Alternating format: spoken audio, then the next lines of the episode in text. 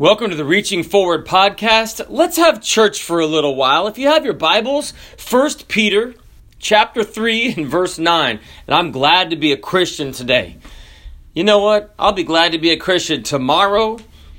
And I was glad to be a Christian before I even really knew what it was when I invited Christ into my life. I didn't even know what happened. But my life changed, and God can still change lives.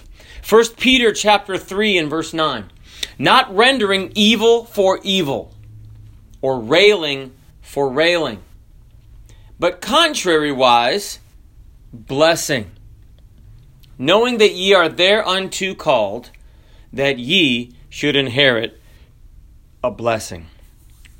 Father, thank you for this time to worship you. Have your way in this service in Jesus' name. This is an Amish boy and his father were visiting a mall. Not being accustomed to all of the technology, they were amazed by almost everything they saw, but especially by two shiny silver walls that could move apart and back together again. The boy asked his father, What is this, father? The father responded, Son, I have never seen anything like this in my life. I don't know what it is. While the boy and his father were watching, wide eyed, an old lady in a wheelchair rolled up to the moving walls and pressed a button. In a few seconds, the walls opened, and the lady rolled between them into a small room. The walls closed a few seconds later, and the boy and his father watched small circles with lights and numbers above the walls light up. They continued to watch the circles light up in the reverse direction, and then the walls opened up again, and a beautiful 24 year old woman stepped out. The father said to his son, Son, go get your mother right away. We are like to preach on the thought of a message. Change your world in three steps. Change your world in three steps. And using from 1 Peter chapter 3 and verse 9, not rendering evil for evil or railing for railing, but contrariwise, or on the contrary, blessing, knowing that ye are thereunto called, that ye should inherit a blessing. So, three steps. I believe all of us, I mean, look at the world today. It's full of a horrible disease it's full of unrest and protest and discontent. There's violence, there's injustice. Who wouldn't want to change your world? I'm raising my hand right now. But I want to say, say, wait, it can't be in three steps, preacher. It's going to take hundreds of years. Three steps. Let's look at three steps to change your world. Now, I can't really promise that you're going to change someone else's world, but we really have to start with ourselves, don't we? It's our world that we can start with. So the first step that I would like to, to talk about is step in. Step in. First Peter chapter 3 and verse 9, it talks about it says, You're thereunto called that ye should inherit a blessing. That's very interesting at the end of the scripture, but let's look at what that says. That talks about being joint heirs with Christ. So, being a joint heir with Christ, if there was going to be a million dollars and you had 10 heirs, you would if you were a joint heir, you would get $100,000 apiece. But we're joint heirs with Christ. And he's the infinite God of eternity, so you can divide infinity and eternity by what you want. It's still going to be infinity and eternity. And Paul said in Romans, For I reckon that the sufferings of this present time are not worthy to be compared with the glory which shall be revealed in us. That's why Paul in Corinthians says, being reviled, we bless. Why? Because we have stepped in to the inheritance of the blessing of Jesus Christ when Peter wrote in 1 Peter chapter 2, he said that if any man suffer as a Christian, you know that when we suffer as a Christian, we have Christ as an example. that we should follow in his steps. The Bible says when he was reviled and when he was on the cross, they would they would rag, uh, uh they, they, would uh, rail on him and revile on him. They would blaspheme him and say, "Come on down." That's horrible to say to someone who's dying, right? But the Bible said when he was reviled, reviled not again. When he suffered, he threatened not. Isn't that interesting that Christ could have so much composure? Why? Because Jesus had his eyes on the bigger picture. Sometimes we need to step back from the argument. We need to step back from the disagreement. And we need to get, we need to step in to the love of Jesus Christ. There was a young man that said, I think I'm in love. And his friend said, Why?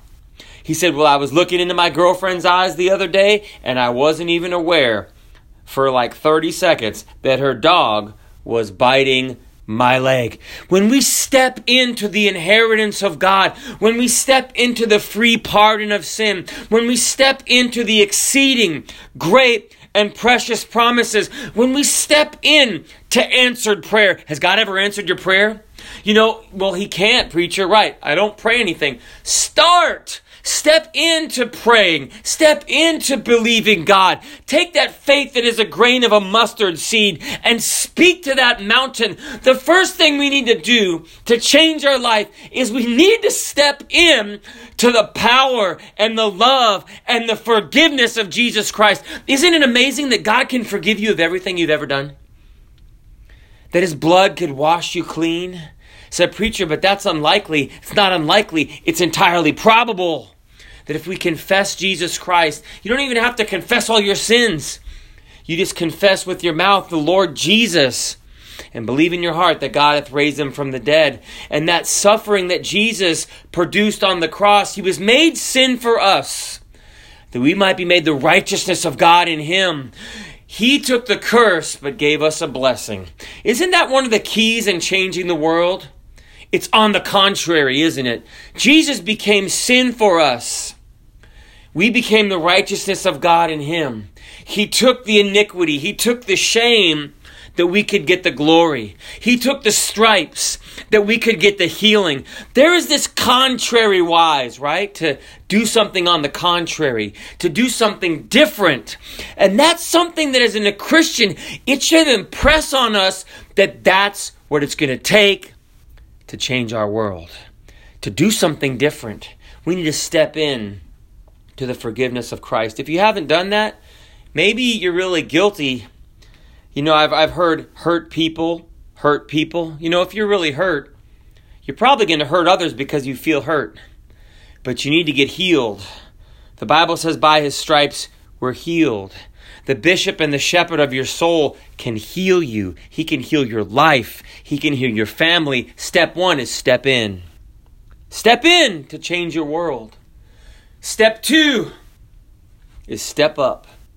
The Bible says in 1 Peter chapter 3 and verse 9, when people speak evil or do evil to you, when they rail on you or accuse you of something, you're supposed to bless them back. I was doing something with my daughter and you know I'd done something to tease her or something and then something happened to me and she goes, "That's what you get." You know, but really, that's not how God is, right? And I know that we reap what we sow, but as Christians, we're supposed to bless when we're reviled. We're supposed to, the second step is step up. Step up. Uh, there's a man you may have heard of named John Maxwell, and he talked about three roads in life. There's the low road, the middle road, and the high road.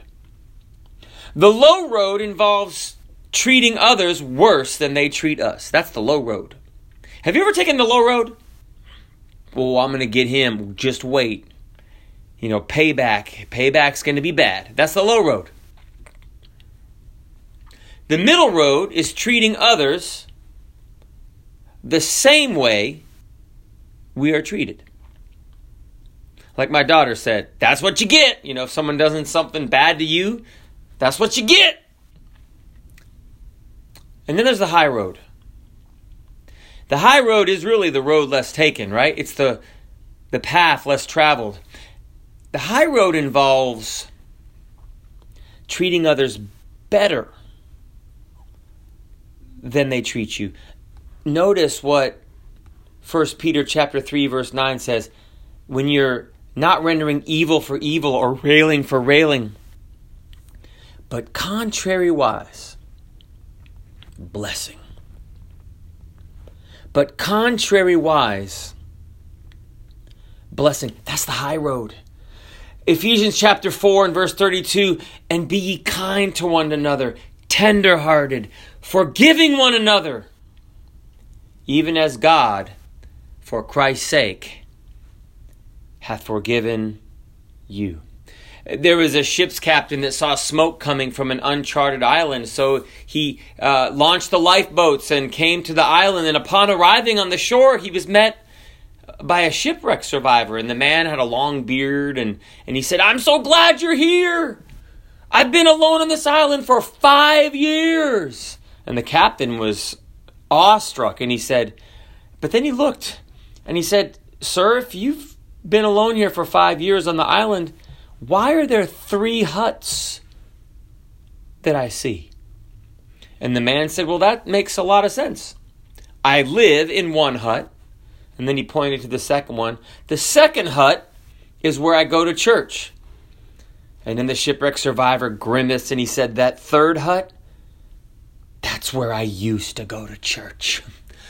The first step is to step in. You know what the second step is? To change your world, step up. Try it. Try it at work. When someone treats you mean, buy them a soda. When someone does something wrong for you, find out where they live and mail them a card and tell them about the goodness of God. Step up. Treat them better, contrary wise. And it has to be sincere, right? Don't be fake and just say, well, you're a blessing. But have you ever given someone a specific praise? It sounds honest when it's specific, right? Because it sounds genuine. Hey, you know what? I appreciate that uh, that you give me a paycheck every week, Mr. Boss. Call him the boss man down in the South, right? Hey, boss man, appreciate you having me on. I know this economy's been crazy. Instead of railing, bless. We're called to be a blessing. You know, we're called to have the blessing of Abraham. Abraham said, uh, it was said of Abraham, it said, and thou shalt be a blessing. Step up and be a blessing to someone. And then the third thing, change your world in three steps. See? It's not that easy, though, is it, right? You know, the gospel is very simple to understand, but it's not very easy to do. You know, like forgiving. Forgiving someone, oh, it's easy to say, oh, just forgive them. Unless it's you that has to either forgive someone or ask for someone's forgiveness, then it's hard. But it's simple, right? Step up. Step up. Change your world. Step up. Christian, step up. Take control. And the last thing is step out. When we change our world, it involves other people. People are going to be the most challenging things you face in life, and they're also going to be the sources of the greatest blessings in your life. I, I've been at people's bedsides when they're getting ready to leave this world, and, and I don't I don't remember any of them having their like model car collection or having their fancy car parked outside or a list of their assets. They had family members, they had loved ones. They wanted to talk to people. They wanted to be around people. People may challenge you, but people are the greatest source of blessing. Jesus died on the cross to redeem enemies and make them friend friends. One thing you can do with an enemy is kill them, right? It takes care of an enemy. I'm going to just kill them, preacher. You know what another thing to do is to turn them into a friend. To turn them into a friend. And that's what Jesus did with me. I was someone that doesn't didn't know God and didn't act like it. I might have claimed it, but I began to know the love of Jesus Christ and what he did for me on the cross, and it compelled me and his spirit drew me in he didn't answer my life for the way I lived, but He drew me in by His love, and I stepped in. And then God's helped me step up, and then God's going to help us step out. Matthew chapter 5 and verse 41. And whosoever, Jesus said, shall compel thee to go a mile, go with him twain, or two miles. Now, this is a, rest, a reference to the custom of forced service. So I know it's not fair, and you don't really have it right now, right? But back then, the king's courier, he'd be carrying this burden of some sort, some bag, some chest, some uh, weight. And he could demand the service of others to carry out the king's business, to like literally carry the king's business. So he could be like, You, stop what you're doing, pick this up, and carry it for a mile. And in Jesus' reference, it says, If they compel you to go a mile, I guess there was some standard, a mile in uh, what they were talking about was a thousand paces. That's what the word mile means. And I can believe that others knew this custom and they'd be like counting, right? One, two, three, four. And when they got to a thousand, they probably dropped that thing on the ground. What? They they filled the letter of the law. They didn't have to go any farther. But you know what Jesus said? He said, if you're going to change the world, go two miles. You know what happens on that second mile? The king's no longer in charge. The one carrying the burden.